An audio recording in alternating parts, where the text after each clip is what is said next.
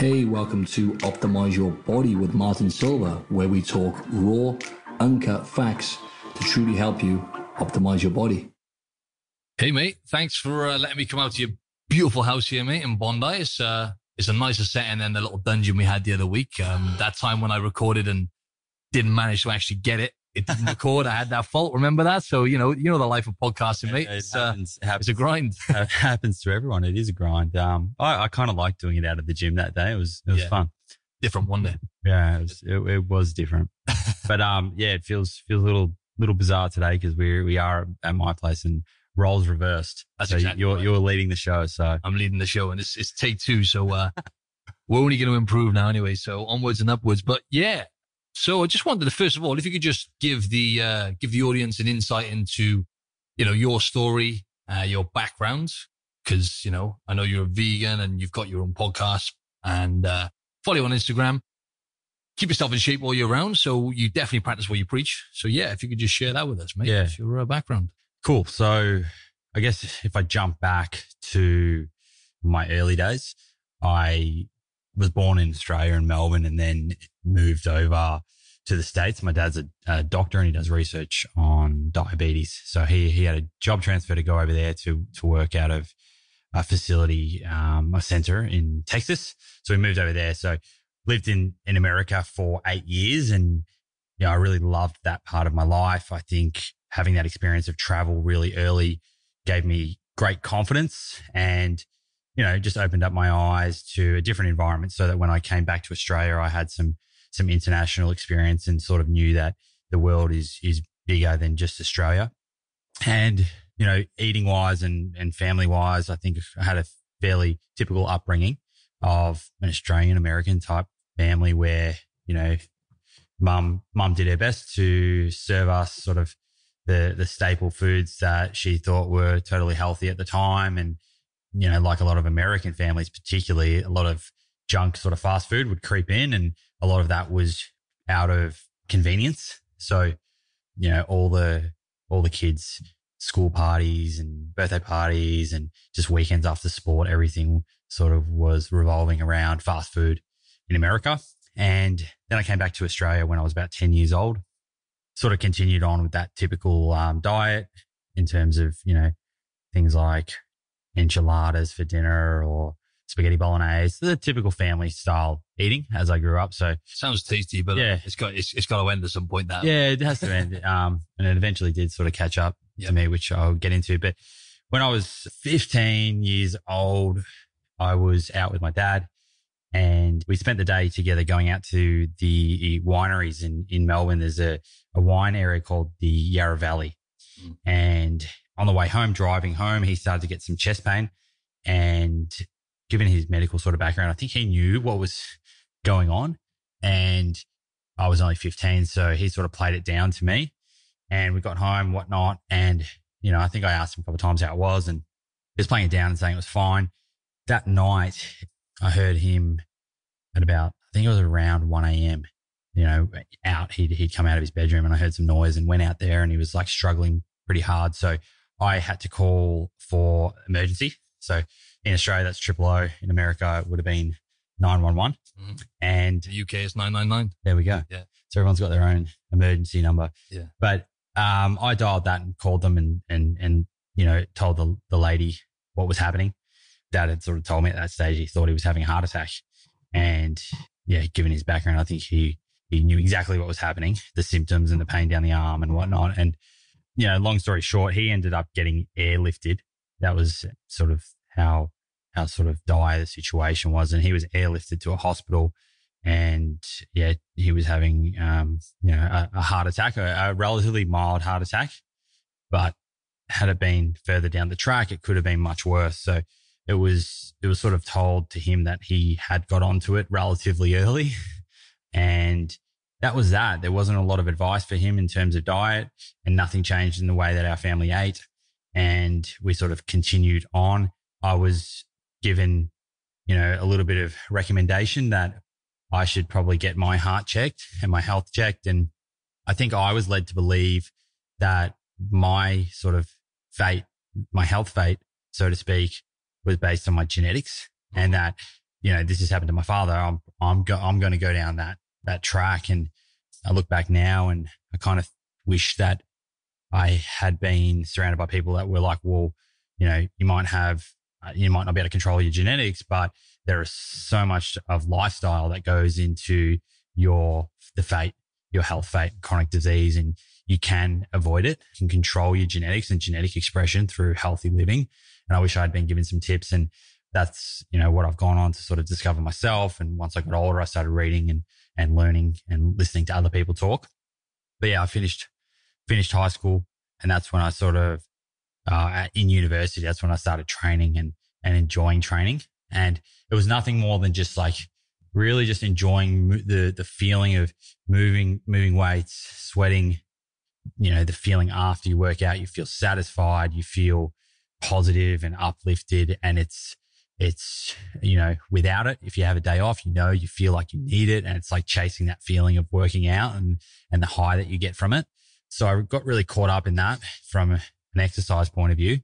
And I, I probably moved my diet accordingly, um, to, to definitely an improvement in my diet. So that was when I would have gone away from junk food, so to speak, and moved more towards, you know, chicken broccoli, more sort of lean style meats and things like that. And, and I certainly felt better for it. I had already cut out dairy when I was 17 out of my diet. So I didn't have any dairy at that stage. And I was eating, you know, sweet potato, fair bit of vegetables, not a whole lot of greens and things. And that was the way my diet was for five or six years through my, my twenties. Mm. Interesting, interesting. Your dog's licking my leg right now, but it's quite nice. It's quite relaxing, you know. It's helping me think. nah, um, yeah, that's an interesting story. And uh, what I find quite fascinating is most people. What you find is most people who go vegan generally will do it from a moral standpoint initially. Yeah, for the animals, kind of thing. But what I was going to ask you was, obviously, you've done it from a health point of view with your father and whatnot, and obviously you started training and mm. the story you just described then but did you find it's changed the way you looked, obviously, with the animals and, and, yeah. you know, the, the, the, cruelty involved with eating meat? Did yeah. you find that you kind of, you know, you, you started taking that in as well and applying? It's a, it's a really good question. So I'll answer this in two parts. Firstly, I did definitely at the start, I was purely thinking about health mm-hmm. and that was my motivator to, to move to a plant-based diet. And I still feel a little squirmish when people call me a vegan I don't like the label. I just, you know, I just eat a whole food diet that doesn't happen to have animal products.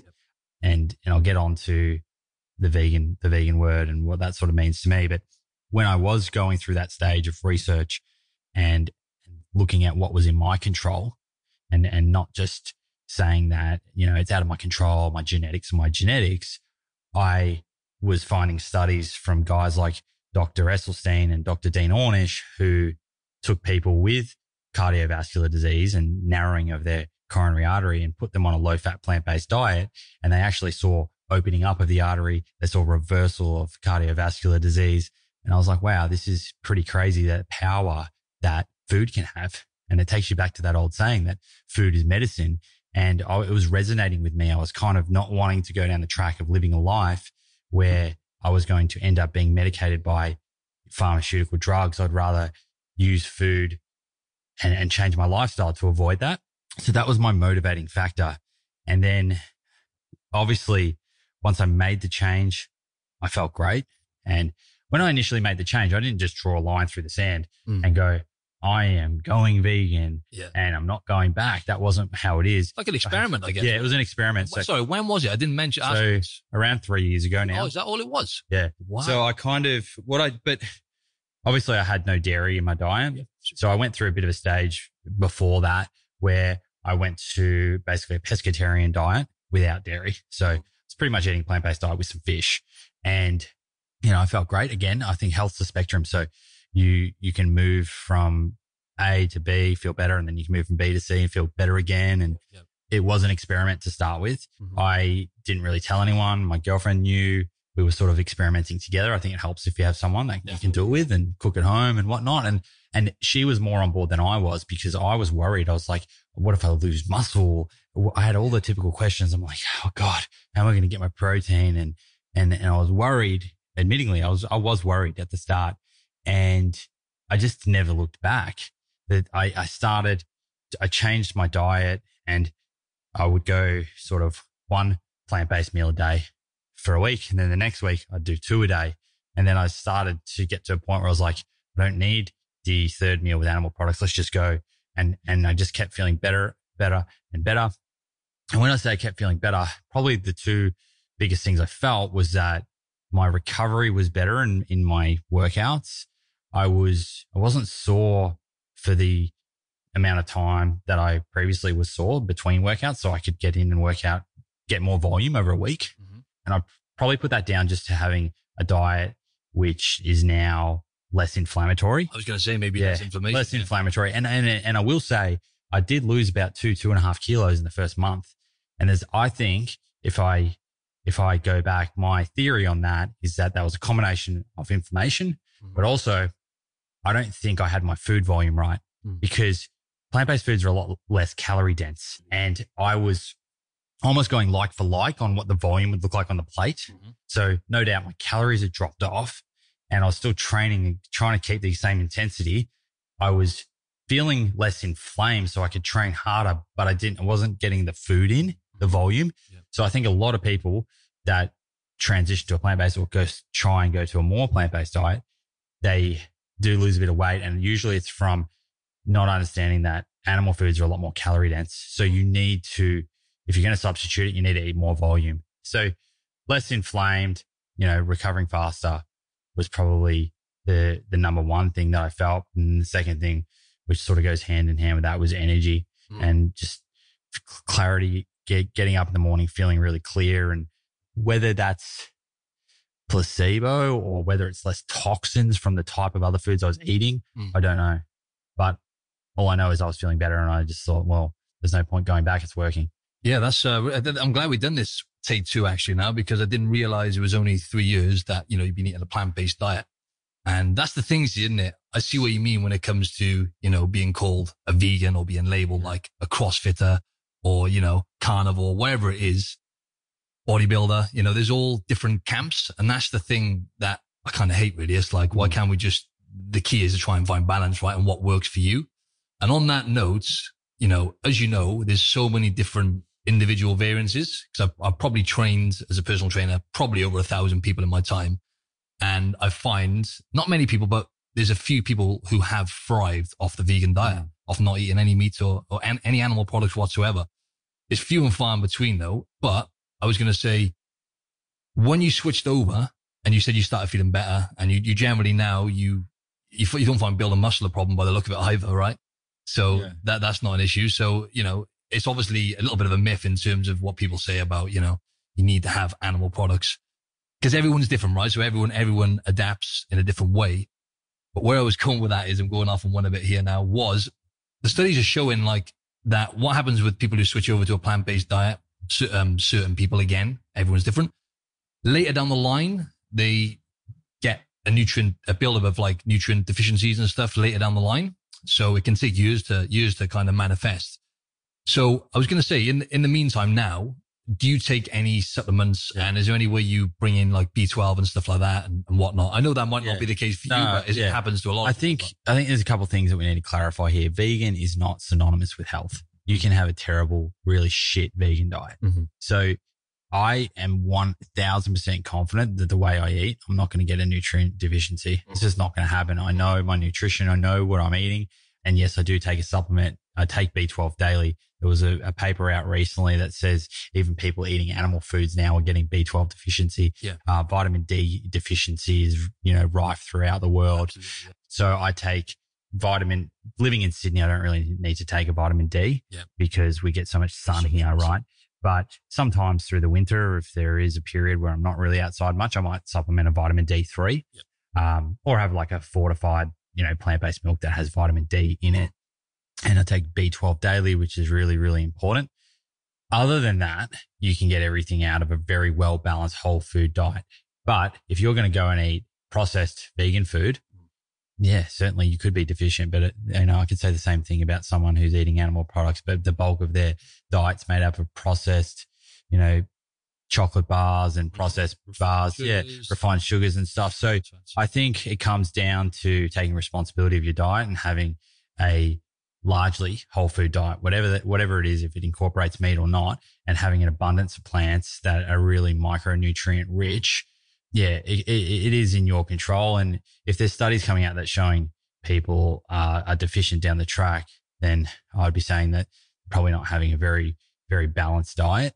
And going back to your point earlier about animal ethics and stuff, what we need to remember is not everyone that goes vegan is like me doing it for health reasons. Mm, They it's might very be- rare. They might be doing it for ethical reasons. And do you think, do you think the last thing on their mind is their own body? yeah, They, they don't care, right? So veganism caters for everyone from the person who wants to eat junk food every day, Mm-hmm. but not, not have anything to do with animal cruelty all the way to someone like me who, you know, obviously veganism has opened my eyes up to animal cruelty and I'm, I'm happy now that I'm eating this way. Yep. But it wasn't my initial motivator Mhm. and it's not going to, it's not going to change in that I'm not going to go to a real junk food vegan diet because I would agree. You eat junk food all the time, then yeah, you probably are setting yourself up for a nutrient deficiency. Hundred percent, yeah. Yeah. And that's it. That's the game changer right there. I always try and convey this message to people.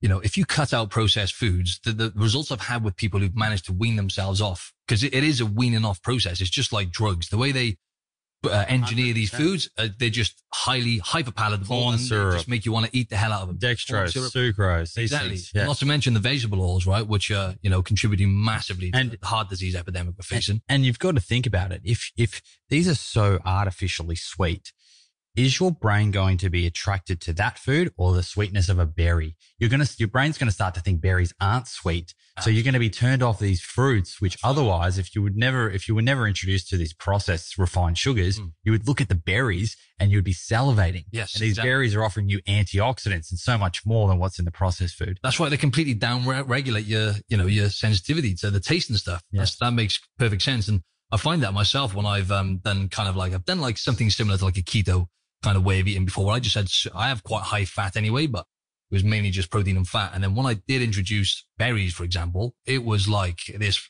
unbelievable, overwhelming feeling, Yeah. you know, like just having berries. So it goes to show that your body adapts to eating those type of foods. And yeah, I think it's just, that's, that's the main thing really. And I think that is another thing for you as well. I think when you switched over, obviously you're putting so much more goodness and nutrients into your body, then that alone is going to put your body into a Yeah. much healthier state. How did you find with the fish? I just wanted to mention the fish real quick. And do you take any omega three or any? Yeah. So, um, sorry to interrupt there, mate. No, that's fine. So om- omega threes, uh, obviously you can get your long chain omega threes, DHA and EPA from fish, right? From fish oil or from the skin of fish, which is, you know, marketed fairly, fairly widely that that's what fish are a good source of, right? Mhm.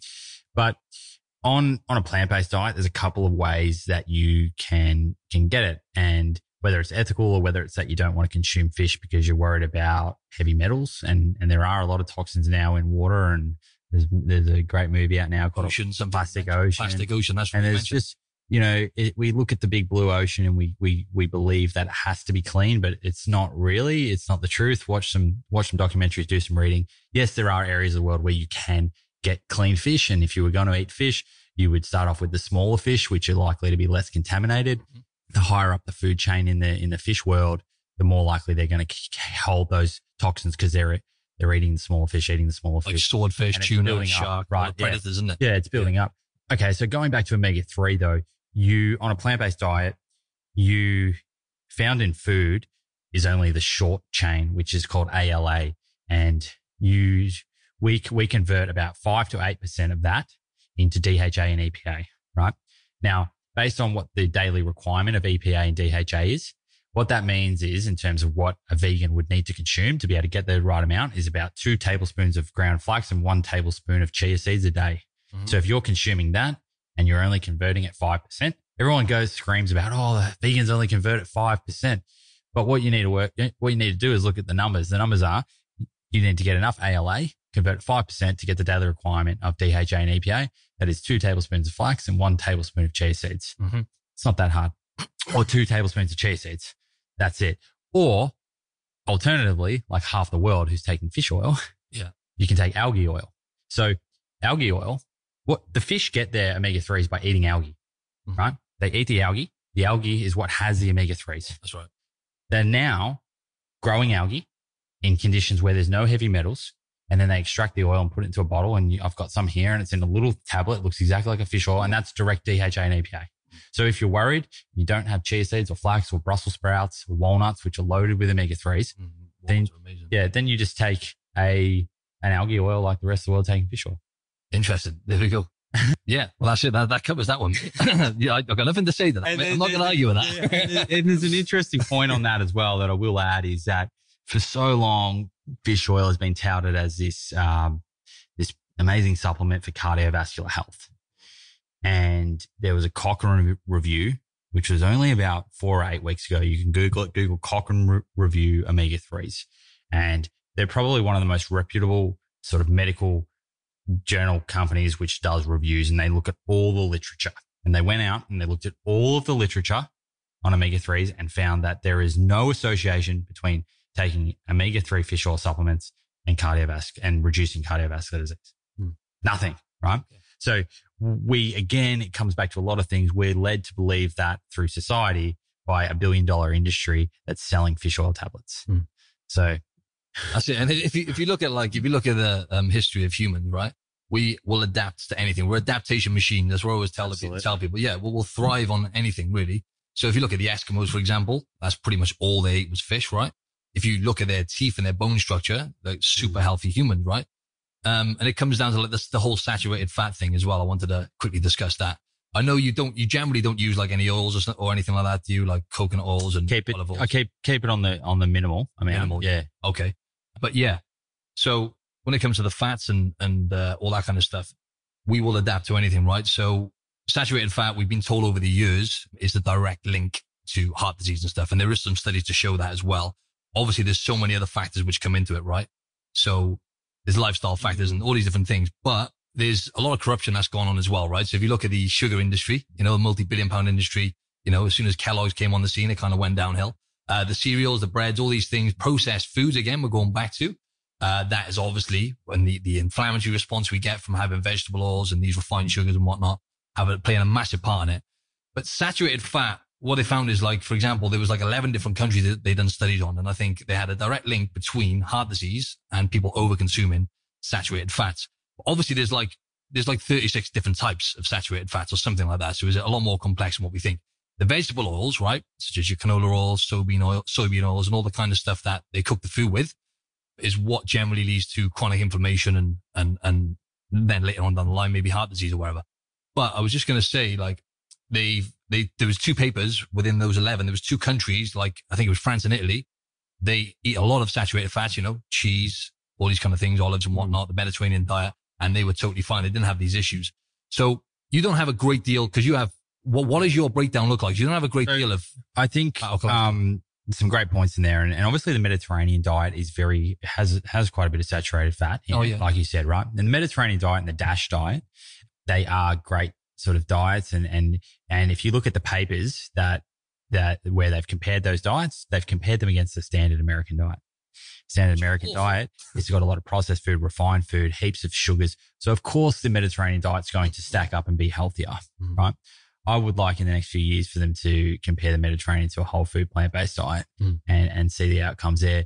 In terms of saturated fat, I think if we go back in time, and it's so confusing, it is so It is confusing, right? so much information. Um, but if we go back in um, time, there was a time where saturated fats were in and then they became a bit of the enemy. And what happened was people, a lot of proponents for saturated fat will say, well, once, once everything became low fat, chronic disease increased. And, you know, it obviously did. The statistics show that when particularly America changed everything to this whole low fat craze, right? But what they did is they went low fat and just dumped sugar in into everything sugar. right? So I would, I'm, I'm not a big proponent for adding heaps of sugar or heaps of saturated fats to the diet. I think that unsaturated fats are very, very important. And the, going back to the earlier studies that I spoke about with cardiovascular disease, the only study to my knowledge that has ever been done that has reversed cardiovascular disease, reversed it. Literally, atherosclerotic plaque built up into an artery, narrowing it, which ends up causing heart disease or stroke, is a low fat diet, right? A low, a low fat diet, plant based, whole food, plant based diet, no refined sugars, nothing. So not only low fat, but no refined food. Both of them. So try, working out what it, which one is the main contributor to that. the plants which are playing a big yeah, part in that. the, the plants are playing a huge line. part in that, Yeah. definitely. But that's the only study that has done that. And why I find that so important is that they they now can show that cardiovascular disease can start as early as when you are in the womb. So if your mother has a really has super high cholesterol, hypercholesterolemia, then you can develop fatty streaks within your arteries even before you're born. They've done um, autopsies on people, uh, Americans who died in the Korean War, who died from wounds. Right, they were shot, and so they were you know over there in the army, presumably quite healthy, and they did autopsies and looked at their arteries. And these guys were on average 18 to 21 years old, and something like 70 to 80% of them already had atherosclerotic plaque building up in their arteries. So it's for me, cardiovascular disease for a lot of people and, and people our age, it's not about preventing it. It's actually about reversing what could already be there. If you've, ha- if you've grown up on a diet with, with those sorts of foods in your diet. I see you've got some you've got some work to do then. I mean, you've got need to reverse the damage, and that is a project, right? It's like It's a anything. project. Yeah, it's like you know, um, well, I don't know. This is a bit extreme, but using cancer as, as an example, like a lot of the time, a lot of these things uh, are lifestyle related, right? And it's like a you know, 10, 15, 20 year project sometimes, right? Yeah. So Body doesn't damage- heal itself overnight. Like, No. you know, I feel like I've, I've made huge improvements in my health over three years, but you know, I'll continue to hopefully to, to heal my body with every year that goes on Mm. and, and making healthy food choices. And whether that's down to not eating any animal products or it's just because I'm not eating refined food and junk, Mm. I think, you know, it's, it's really hard to pinpoint in the science. definitely. And what I will say about vegetables is since I about two, three years ago started eating more and more vegetables, just made it more of a habit and completely a transformative thing for me, really. So now, like, like I said on the last podcast, which didn't record, like that's number one, number one for me now. So that's my go-to. The vegetables are the first source of food for me, right? Before I even contemplate, you know, meat or whatever else is coming. And um, let's just look at all the different chemical compounds you find in, for example, we were talking about cruciferous vegetables, broccoli, sprouts, kale, you know, cauliflower, those kind of things. Um, sulforaphane, right? So you, you, you dropped some good points last time actually about, you know, chopping up the broccoli and Yeah. getting the sulforaphane, Brussels sprouts, all those kind of things. So yeah, if you just give us your, um, like a heads up Yeah. on just how powerful vegetables are, man. Like, Yeah, they eat are- enough of them. It frustrates yeah. me. I think, like what you said, is the Western diet for many years has been um, based around animal protein, and that is like the star of the plate. But I would think that whether you are plant based or or not, if you can make the plants, the vegetables, or the fruit and vegetables the star of the plate, you're going to be moving to a much healthier direction, and you're going to feel a lot better. And a lot of that comes down to what is in these vegetables and, and fruits. And um, they are super, super rich in micronutrients and antioxidants. And antioxidants, what just in layman's terms, what they do is every single day in in our society, the way that we live and what we're exposed to, carcinogens will enter our body, whether that's through pollution or whether that's through the skincare we use, whether that's through anything like our skin's, you know, our largest organ, you know, it's permeable. Carcinogens can enter our body. It could be pesticides, um, things like that. And these antioxidant compounds, which are in abundance in, in fruit and vegetables, they go seek out to combat those unstable carcinogenic molecules in the body. So an unstable molecule in the body, if you leave it alone, it can wreak havoc and just cutting it, cutting it a long story short, but it can wreak havoc and cause what they, what they call a precancerous cell, which is a cell which has had its DNA, a DNA mutation. Mhm. And there's a, we, we have this all the time. We have it all the time. Everyone has that. We all have that. We Yeah. have that in our body as we speak Yeah, now. Cancer cells, it, right? right? Now yeah, we have these precancerous and what it is, is it's your body's ability to stop a precancerous cell from becoming, right, being promoted into a, a, a cancer cell and eventually a tumor. And, and what the science is showing is actually can combat that is having these phytochemicals, these antioxidants in your body, which can stabilize these unstable molecules. So that's why it's so important to be getting uh, you know, I recommend at least two or three servings of berries a day, two or three servings of greens. Like you said, I think the greens are the most powerful of the vegetables, but that's your dark leafy vegetables like kale and spinach or your cruciferous vegetables like broccoli and broccoli, broccoli sprouts, broccolini, Yeah. like folk, really focusing on that and, and not, not having as much a focus on your animal protein, or even if you are plant based, not having as much focus on your protein sources, but making sure that the plants make up the bulk of it. Mm, absolutely. Yeah. So my go-to vegetables are, for example, the cruciferous veg, all the greens and stuff, uh, and then the root vegetables as well. So lately I've been having a lot more kind of like a bit, more sweet potato, carrots, parsnips, those kind of things. And that's helped massively. Like I'm really kind of in tune with my body. Mm. So I, I can feel the difference instantly. And uh, my digestion's improved a lot since that as well. But um, do you have any go? Like I was going to say, for the average person, see, Yep. because I'm always trying to get people to have, you know, Yeah. more more vegetables. And Yep. Like when I start training someone, the first thing will be right. Okay, you're not having any vegetables. Try and have one serving a day and build it up slowly because that's the game changer. The vegetables. How, like for example, cruciferous veg. People are listening to this and like, oh man, it's just boring. I find it hard to eat them. Have you got any tips in terms of like adding flavor to vegetables and stuff? Because I just literally steam them and eat them cold. Yeah. I'm fine. Yeah, yeah. It's, the average person. yeah. So a few little tricks. You can you could you could get greens, um, particularly like your leafy greens, and put them into a smoothie. Mhm. So that when you, I, I would start off by combining them. I think flavor combining early on when your taste buds aren't ready just to munch down on them by themselves, which is the end goal eventually, Mhm. will, will sort of help mask the flavor a bit. And it gives your taste buds an introduction and then they can start to develop and acquire, learn, learn to, to love that taste.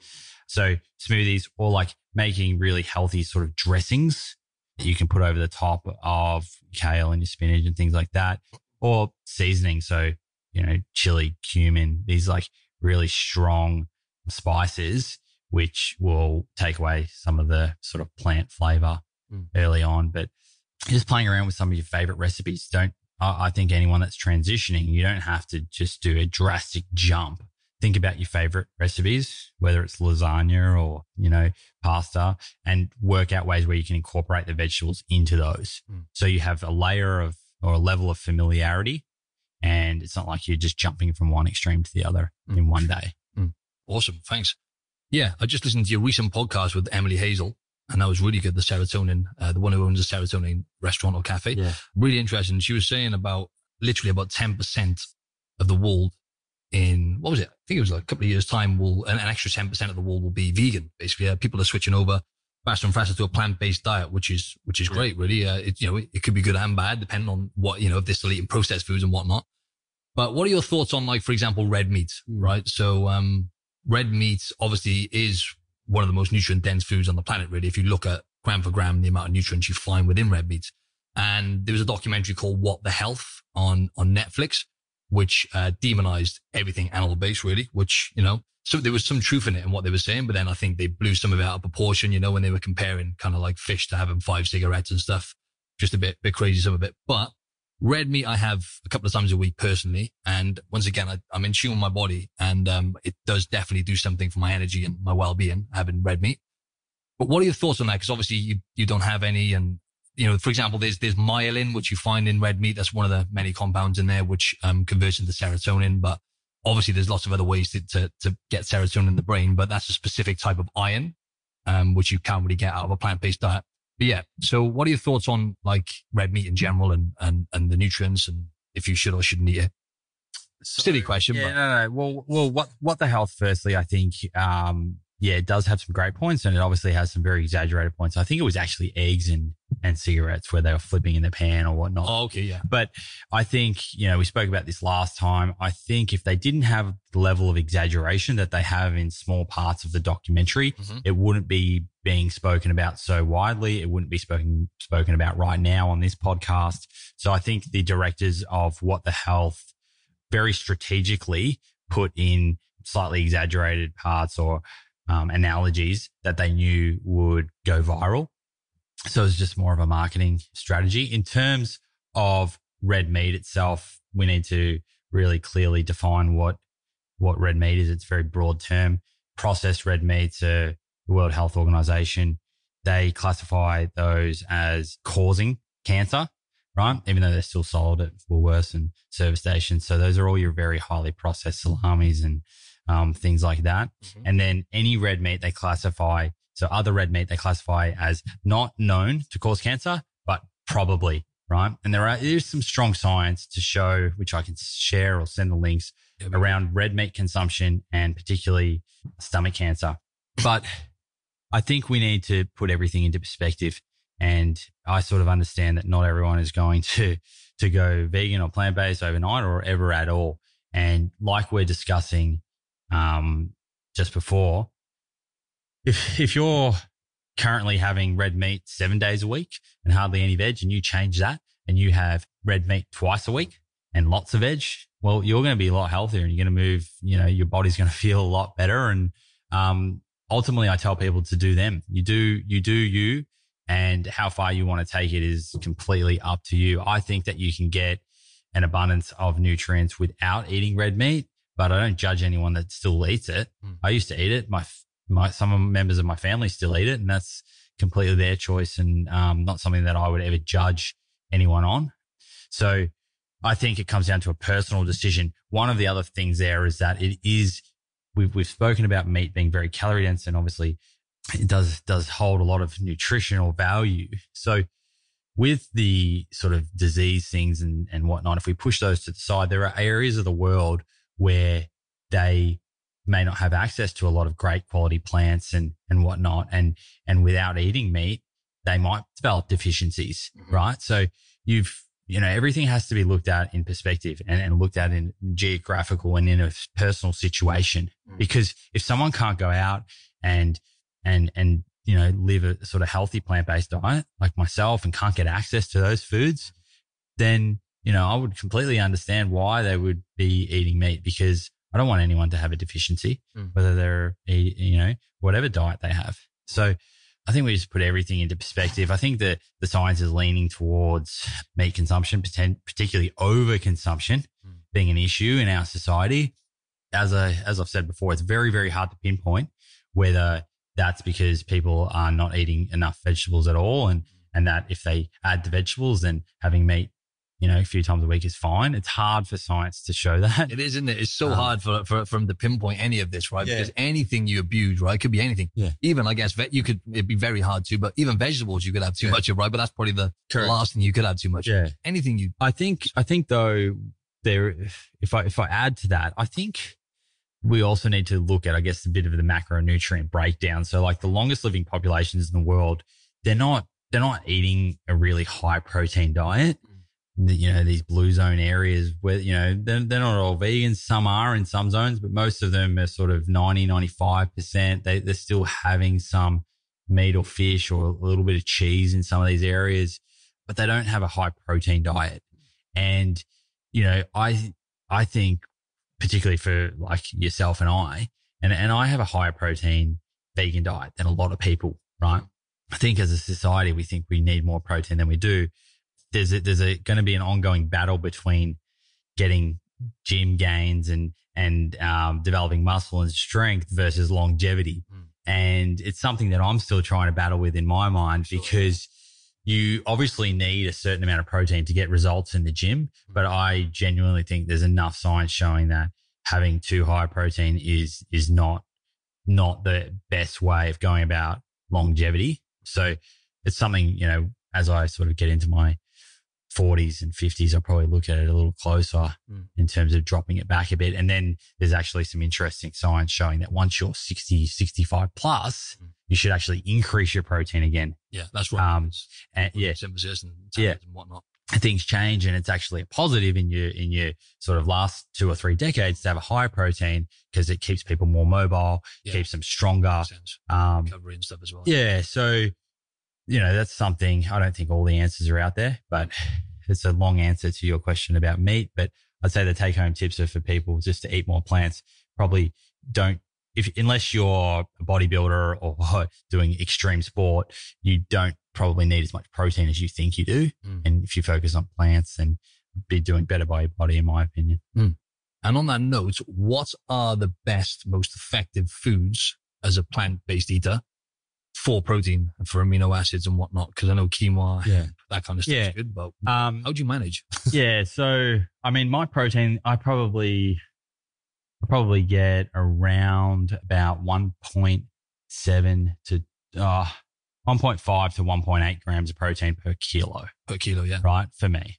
And that is, I know, uh, you know, across the plant based world, there'd be doctors and there'd be other people out there that would say that's too high. And, you know, as I said before, it's probably something that I will drop down Mm. with, but I am doing a fair bit of exercise and, and strength training. So I feel like my body's utilizing it, Mm. but I'm aware that it could be potentially working against me in terms of longevity. And I think just generally, if we look at, if we look at bodybuilding and putting on a ton of size and whatnot and, you know, even NFL players, like the, the, the, the, their length of life is nowhere near as long as someone who has, you know, like a lower BMI, thin and, and agile and stays mobile. So I think we know that and it makes sense. So it's just sort of working out how it fits in with your lifestyle. But if we go back to the food, so the main sort of high protein stuff is your legumes. So, well, you know, lentils or beans, peas, things like that.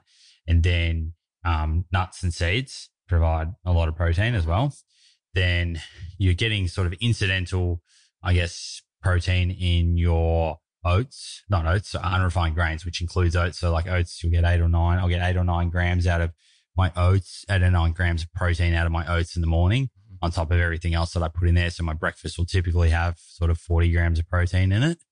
Um, and yeah, you're getting incidental protein in, in all of you, all of your vegetables and stuff, even though you would never associate vegetables with having protein. They do have little bits of protein here and there, but I, I have no issue getting to sort of, you know, 150, 160 grams of protein. I eat a lot of tofu, Yeah. a lot of tempeh. What's your thoughts on those kind of products, actually, the soy based products? Yeah. Because um, I've heard like those kind of things are not ideal Yeah. because the genetically modified thing. Is that is that true? Or, Well, so firstly, it's a great question. Well, maybe this brings us back to red meat. So 90% of genetically modified soy is fed, fed to beef. Okay. Yeah, yeah, So- something about that. So, so, you know, that means that there's so much beef being consumed across the world, which has been grown eating genetically modified soy. Hmm. I myself would never put genetically modified soy into my body Yeah. because what genetically modified soy, what it means is that it becomes, they, they modify the genes so it becomes resistant to, you know, Mutation. to yeah mutations and it essentially like uh, they it becomes resistant to uh, Roundup, Mm. right? Yeah, which is the So herbicide. glyphosate. glyphosate. Yeah, which is the Yeah. So what it means is that if you're eating this genetically modified crops which are resistant to glyphosate, that you're you're also getting glyphosate into your system, Mm. and you know. Monsanto will tell you that glyphosate's perfectly safe, but.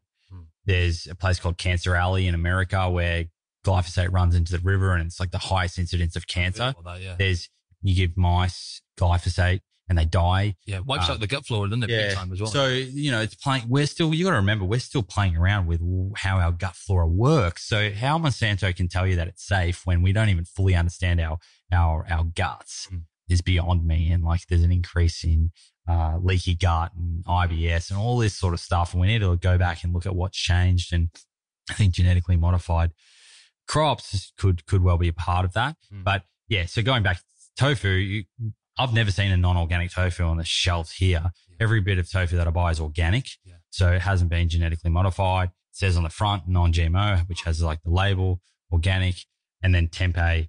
I, I tend to eat sort of chickpea tempeh, zuki bean tempeh, things like that. I do, I've got no problem with soy because the science that is on soy, which looks at the phytoestrogens, there's more estrogen in meat than there is in soy because in, in soy, there's not estrogen, there's phytoestrogens. and the science shows there was one paper which has gone viral and go back to agendas and people pushing them and different industries Mm. pushing them. And this one got pushed really, really strongly, but it was, a, it was like a single subject science paper. So they had one person and they gave him 17 serves of soy a day. Well, we will go back to what we said before about balance, like eating anything in excess can cause issues in the body, mm, right? Absolutely. and they gave him 17 serves of soy and he, he had some estrogen type issues, right? Now, I would never eat 17 serves oh, of soy that's the thing. It's so drastic. ever? Ever. I'd never eat 17 servings of any food in a day. did it that in a week. Yeah. and, um, I mean, the, the thing is, as soon as they took him off that, it, all, his entire body went back to normal. So Studies are just messed up. yeah, that, that was just like a terrible study for me, but it got a, got a lot of publicity. And now, you know, I even if I post about soy, it's it's sort of demonized and people jump on. And and the, the the sad thing is, a lot of that is from Chinese whispers. So like one person will tell their mate, "Oh, soy's terrible. It gives you man boobs." And it just gains traction and traction and traction. And it gains so much traction until everyone believes it, but they've forgotten about what the source was Yeah, exactly. right? So I've done posts and I've gone back to the source, the sources. The, the, the fascinating thing is that there are strong studies showing that people who have breast cancer or prostate cancer can significantly benefit by taking, having, eating soy and putting it in their diet. Really. And yeah, it's, it's quite fascinating. It's because those phytoestrogens compete with estrogen on the receptor sites yeah, yeah. and high estrogen is related to those yeah, we need a certain amount of them, don't we? So yeah, we need a certain amount, but what it does is by competing for it, it, it diminishes the effect that estrogen can have. I see. So, Um, so yeah, there's there. I've done posts on it. It's it's really confusing for the everyday person who's like doesn't want to or, or doesn't have the resources to do that research and to to to read the studies. So I can understand why a lot of people are scared of soy, but I've done the research and I don't think there's anything to be concerned about it unless there's one disclaimer here. Unless you have iodine deficiency Mm. or a hypothyroidism. So if you have that, then I would say make sure you're on top of that and have corrected that before you add soy to diet. and dulse leaf, I, I tend to have that. Is it dulse leaf, the seaweed? Dulse, yeah. Dulse, yeah. So I have that as well. I saw that on your story day. Yeah. That's great for iodine deficiencies as well, right? It's It's great. nutrients. Yeah. Let's go back to the seaweed again, isn't it? Yeah. So Yeah. That's, that's seaweed based dulse or, or nori or wakame. Uh, really good, rich in iodine. You can, you can actually trick is I put them into the salt, uh, the pepper shaker Mm. and every time you're putting pepper on your food, It tastes amazing. Yeah, it tastes great. So it's like nice little salty sort of sea taste. And the other thing is um, potatoes are loaded in iodine as well. And iodine is another one where there's a, a quite a common deficiency now, and it? it's becoming more and more mainstream. But Yeah. yeah, I was just going to say about yeah about the meat as well. Obviously, the animals feed off the grains, which are contaminated with all sorts of things nowadays. But obviously, if you can get if you do eat meat like myself, I tend to get grass fed. But Yeah. even that doesn't quite cover it. Now they're saying you know it needs to be grass finished as well. So there's just all these different um, uh, factors which come into it. I was just going to say about the uh, estrogens then as well. So soy, I think, is number is, is second in line to plastics, right? In terms of tampering with estrogen levels. Now with plastics, it's xenoestrogens, right? So I was going to ask your thoughts on that because um, I'm hearing more and more about it. Mm. And nowadays, I'm really trying my best to avoid uh, drinking out of any plastic bottles, I would never cost. recommend drinking out of a plastic bottle for that reason. Um, so People laugh at me when I tell them, man. no, I was I with a, a hormonal expert down in Melbourne not long ago, and she was pretty adamant that uh, she sees a lot of guys that come in and they're sort of 30 to 50 years old. And you can probably picture this. You know, the guy that has like the, the tire of fat around his stomach Mhm. And he just Estrogen for- dominant. But yeah, he's estrogen dominant. Yeah, yeah. But exactly. whatever he, and, estrogen, can, there can be a lot of things stress, not enough sleep, Exactly. the food that you're eating, you're drinking out of plastic. There's all of these things that are playing on, on that. And these guys come in and they just try so hard to lose weight and they just can't lose the tire. You know, she was saying some really fascinating things about estrogen and these guys being estrogen dominant. Mhm. Yeah. Drinking out of plastic. She was fairly adamant that it's a, it's a, it's a big, big no no. It's crazy how much I can't remember what it was. I heard a podcast myself, and it was something like I don't know whether it was like ten times the amount or something like that from having like a one drink of a plastic bottle. It literally has a massive effect on the estrogen levels, not even a small amount. So just to be, oh, you get like I heard you say on another podcast earlier, just the compound effect. And if you think about over time, if you're continuously doing it, you've got to be aware of it, right? Yeah. So, I mean, there's enough options now to, to buy, you know, like a thermos type reusable water, better for the environment in that, you know, a lot of plastic bottles don't end up being recycled, Mm. end up in landfill. They, the plastic is on this earth for longer than we are. Mm. You know, I used to think out of sight, out of mind. I put it in the bin and it's gone. But unfortunately, that's not what's happening with plastic. So, whilst it's hard to live a no plastic life, I think it's really inc- incredibly hard for anyone to do that in this day and age. It's, it's good to be mindful of it. And not only is it going to help the planet, but like we're talking about now, it's going to help your health. The second thing is I just, you know, even worse than just a plastic bottle that you buy straight away is a plastic bottle that's been sitting in your car and got hot Mm-hmm. and when it heats up and the plastic leaching into the water, like that's the worst. That's the worst way you can drink water out of a plastic bottle. Yeah, see, I just find it hard because um, I need to get myself a good quality filter. So you've got that filter behind us, right? So generally, do you just use like a filter? Yeah, I don't, I don't, I don't work for that brand or know No, anything about know. them. yeah, no, I was just But um, that that one there is called a Zazen, which my brother got me onto. It's it's really really good. It's got like a it's got like a thirteen way filter in there, and I we usually fill it up every night. And by the end of the day, it's empty. We just put that into like our thermos water bottles. You know, pretty- thermos, which is like, like, yeah. glass. No, yeah, just those um sort of eco-friendly water bottles that you see everywhere now. awesome. The ones that can keep hot hot or cold cold. Yeah. Um. So yeah, we both my girlfriend and I we we tend to use those pretty much every day where we can, unless you're sort of really stuck and you don't have it. Yeah, it's it's a nice habit to get into. Cool. Yeah, if I was going to say, if you could send me over the uh, link for that filter, mate, because I got to, I got to step that up. I've been having a bit of tap on and stuff like that. I got to stop. Yeah. I'm slipping, mate. No, but um, I was going to move on to something else now. Mental health. Yeah. So we're currently facing, well, we're the sickest we've ever been on a global scale now in more than one way, right? Mental health, physical health. We're basically falling apart in a sense, right? You know, if you look at it on a global scale, there's an epidemic now of mental illness. And I think it's one in five Australians uh, experience depression or anxiety or something along those lines at some point in their life. What do you do, Side, to, um, is there anything other than obviously eating well, training, uh, sleeping well? Anything else you do? Any rituals or meditation? Anything like that you do to look after your mind? I think I've always just had a very simple approach to being happy. And it started with, you know, at an early age, I've always been really comfortable in my own skin and confident with, with how I can go about my work and confident how I can interact with people socially. And I think you need to be really, you know, need to have a high level of self awareness, be really comfortable in your own skin and, and happy with who you are. And once you are in that position, you can be in a really positive mindset and you can serve other people and you can help other people. And it's really hard to be able to serve other people until you have developed that sort of inner love for yourself and what you're doing. So I think it, it, it really comes back to getting to know yourself better. And, you know, for me from an early age, I think I, I was thinking about that and I did a lot of travel and things like that, which I think helped, helped shape me personally. But I have a mentality where I will, in everything that I see and everything that I do, I look at a, uh, a glass half full. So rather than, you know, it might be a really shit situation, but rather than just focusing in on all the negative aspects, I will look for the positive aspects. And yeah, you're going to de- have to deal with some negative things, but my bigger picture is always about looking at positive things because if I'm negative, I know that all of my interactions with people around me are going to be negative.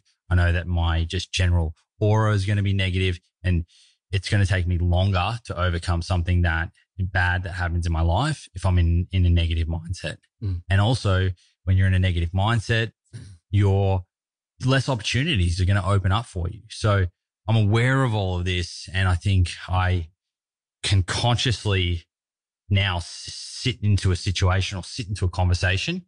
I can sort of sit behind my thoughts and I can read what's happening in that situation before I talk. So I think it, I think it's been a maturity thing over the last decade where I've really worked on developing quite a, a resilient mind and looking at things in a positive light pretty much every, every with everything that I do. Hmm.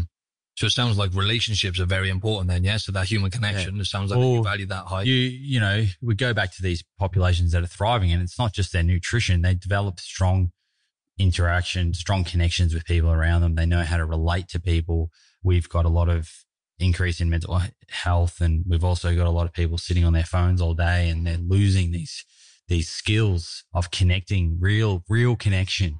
Right. And it can become lonely working through a phone Mm. or a computer and not having prop humans humans have no doubt you know evolved to have personal connection it's it's what enriches people's lives and it's human, isn't it? yeah and and and to, it's foolish to think that you can get that level of deep enrichment through social media through a like on your photo through um, a share of your photo through you know getting more likes on this image compared to your last image or comparing yourself to someone else. It's, it's, uh, I don't want to say it's sad, but you know, I'd like to see a bit of a switch in sort of perspective of how important social media is and, and seeing people really value personal time with their friends and family a bit more, particularly the younger generations coming through, because I fear that they're sitting on social media and they're comparing themselves to other people. Right. And what that's doing is through these years of when they're 16, 17, 18, 19, and they should be thinking about themselves and growing as a person, they're just constantly comparing themselves to someone else. Absolutely. Yeah. And right, comparison. when you're not when you're comparing yourself to someone else you're not really running your own race when you know i, th- I think i look back and i was always comparing myself to myself Mm. to get better and to grow Mm. and yeah i just think you know I, I personally think something needs to change i know that when i bring kids into the world that you know they need to be able to use social media and whatnot but i'd like to hope that i can steer them in the right direction to still value the real world Absolutely, mate. Because it's an addiction, just like any drug, really. Like people need to look at it that way. And there's a really interesting book I'm listening to now called iGen. You should definitely check that out, mate. And it's actually blown my mind because um, there's a direct correlation between social media usage and depression, suicide. Now, suicide rates are the highest they've ever been. And um, I think since like 2000 and when was it, 2007 to about 2015, I think about 60 odd, I think it was 60% more suicides. And they're, they're doing studies and they're finding that people are obviously young, the younger generation who were born after about 1995. It's just the norm now. Mm. For example, mm. even when they're like, you know, they go on the, the dating process, mm. about a third or half of that is done via texting and social media. So those interactions you're just dying and people are, you know, slowly mentally breaking down because of that. So it's, you got to be aware of that, right? That was some great points you made there, mate. Thanks for that. Is there anything else you wanted to say on that and the, uh, the mental health stuff? No, I think I think we covered it. We covered it pretty well. Obviously, if anyone is is listening and you know needs to speak to someone, there are there are lots of services out there where they can reach out to, like Lifeline, and yeah, it's better to definitely better to speak up and talk about it. I've I've I've had uh, a good friend who committed suicide about four years ago, and he that was that was very silent, so he didn't speak to anyone. So yeah, my advice would be that so there's always someone there to listen, and you know if you're not in that position, but you're using social media a lot, I would encourage you to look at ways of developing real richness in your life through actually connecting with friends offline, in person, because you're going to feel a lot more valued in your life when you have proper relationships and not just relationships on social media. Absolutely. It ain't weak to speak because uh, I've done a podcast with uh, LIVIN Org. So check them out as well. It's another really good uh, mental awareness group, LIVIN Org, just L I V I N O R G. So yeah, you got to you got to speak up if that's the if that's the case. But um, I've had Sammy on the show as well. oh, you've had Sammy. Oh yeah, Yeah, I remember. He's a good Yeah. guy, isn't he? He's a great guy. So yeah, so check out LIVIN. that, yeah. Check out LIVIN, guys. Yeah, LIVIN Org. Yeah, that pretty much covers any, everything, mate. I just wanted to um, ask one or two more questions quickly. Business, might as well discuss that now, being as you've had some success in that realm. Have you got any tips for people who are, you know, trying to build a business? Like I th- I'm trying to delve deeper into the online stuff now and build a bit, a bit, bit of a business of my own. Um, you've been very successful. You know, obviously you had the tea company, which you founded, uh, I think it was about 10 years ago. Yeah. Any tips or any uh, advice for people?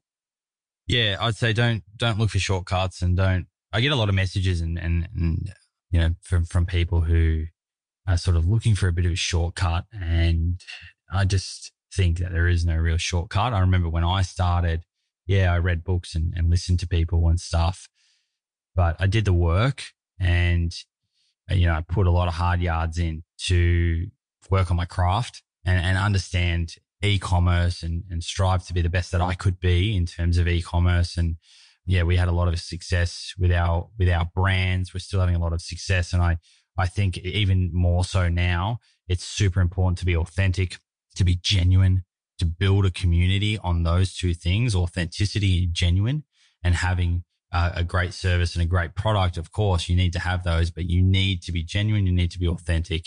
There's so many brands out there. There's so many services you know, there's new ones popping up every single week. So if you're going to stand out from the pack, you need to, you need to understand that you need to build a tribe of loyal customers who feel part of a community, who feel valued. And that's a different strategy depending on what your brand is and who you're connecting with, right? Who, what your service is, what your product is will determine who your demographic is. And once you know who your demographic is, you can start to think about, well, what conversations do I want to have with them? And where is that going to be? Is it going to be on Instagram? Is it going to be on Facebook? Is it going to be through a blog? Is it going to be through an email newsletter? What are they going to like best? Is it going to be a private Facebook group because it's a sensitive issue and I want to create a, a nice private, intimate space for them? Thinking about the conversations, you know, doing big mood boards and, and just breaking that down. It, it's, it's for me, I find that super exciting because it brings in a whole sort of psychology component to working out and breaking down your consumer, breaking breaking them down to all the way down to what their values and their beliefs are, and this then starts to shape your brand because you're going to serve them. You're you're going to add value to their life, and it, it requires a lot of deep thinking, a lot of strategizing, but above all of that, you just need to be genuine with your approach, and you you need to be always thinking I'm adding value to their life it's not about the brand. It's not about the profit. If you're thinking about the profit and you're thinking about the brand and you're thinking about selling it to someone one day and this and that, you're not doing the best by in terms of growth, right? So you think you are doing the best, but you're focusing on the wrong thing. You focus on the consumer, serving them. Everything else will, will take care of itself. Amazing, mate. That was awesome. Yeah. Last but not least, do you have any tips for anyone who, because a lot of people listening to this, uh, focus on health and looking good, right? So do you have any tips for someone who wants to build a good looking body, but create sustainable health at the same time? Yep. Okay. So you, you probably might, even if you trained every day for an hour, that's, you know, seven, seven hours a week in the gym. And that's where you're going to break down muscle and all of your hours outside of the gym is where you're going to build it and repair it. So clearly you can see how important the after gym, the outside of gym component is, which is nutrition, which is rest, making sure you're getting adequate rest. Going back to, we were talking about, you know, the estrogen dominant people. So making sure that you're not too stressed. People think that their gym gains are just based on doing the deadlift getting the, the PB, but there's so much more than that outside of the gym, your food, your stress, your sleep, your relationships, your positivity. These are things that are going to create a sustainable plan for you. Because if you're going to the gym, coming home feeling super stressed, not eating the right food, sleeping really poorly, that's not something that you're going to sustain. You're going to, you're going to not A, not get the results. You're going to B, feel like crap and you're just going to drop off. So don't just think going down and signing up to the gym is the be all and end all. You need to have a plan in and out of the gym and you'll get the best results for you you don't need to compare yourself to people on Instagram. That's not you. Yes, you can look at them for inspiration, but don't get caught up in the daily minutiae of comparing yourself to someone else because you're just setting yourself up for failure. You're setting yourself up to, to not feel great, particularly if you're comparing yourself to someone who's only uploading their highlight reel and is a professional athlete or a professional bodybuilder who's spending so much more time than you are. You're going to work, you're working nine to five, you've got kids, whatever. Like you're a different person. So compare yourself to you, celebrate the mini wins, create a sustainable plan inside and outside of the gym and enjoy it. Whatever plan you create, create it to enjoy it because you'll adhere to it and you'll get better results. Thanks, man. So you can go and find this plethora of knowledge, Simon Hill, over at Plant Proof. It's at plant underscore proof, right? On Instagram. Yes. Yeah. At plant underscore proof. Yep. And the podcast is Plant Proof, right? That's right. There we are. So go check Simon out. His podcast is awesome. It's, uh, it's actually up there in the top five now. So you're doing really well with that. And there's some great content in there. So go check that out. And whilst you're at it, if you can give me a rating and review, Optimize Your Body podcast. If you listen to this and you enjoy it, please give me a rating and review on iTunes. Be massively appreciated. And thank you very much, Si, for letting me use your equipment, come to your house and give me another chance to uh, get this right, mate. No, uh, thank you, mate. Really happy to be on the show. And, you know, of course, as we've spoken about, Martin will will jump over onto the Plant Proof podcast in the near future, and we'll be doing a dedicated episode on just how you could potentially tailor your your gym program and your nutrition if you are looking at a plant based diet and getting the most out of it. So we'll have a lot of specifics on that. Martin is super super jacked and uh, incredibly, incredibly good at what he does in terms of training and nutrition. So no doubt we'll be able to discuss, you know, a little bit more about that and, and you can go away with that and implement a few things to get the most out of your, your training. Amazing. So stay tuned for that, people. I'm really excited for it. Thanks, mate. Cheers.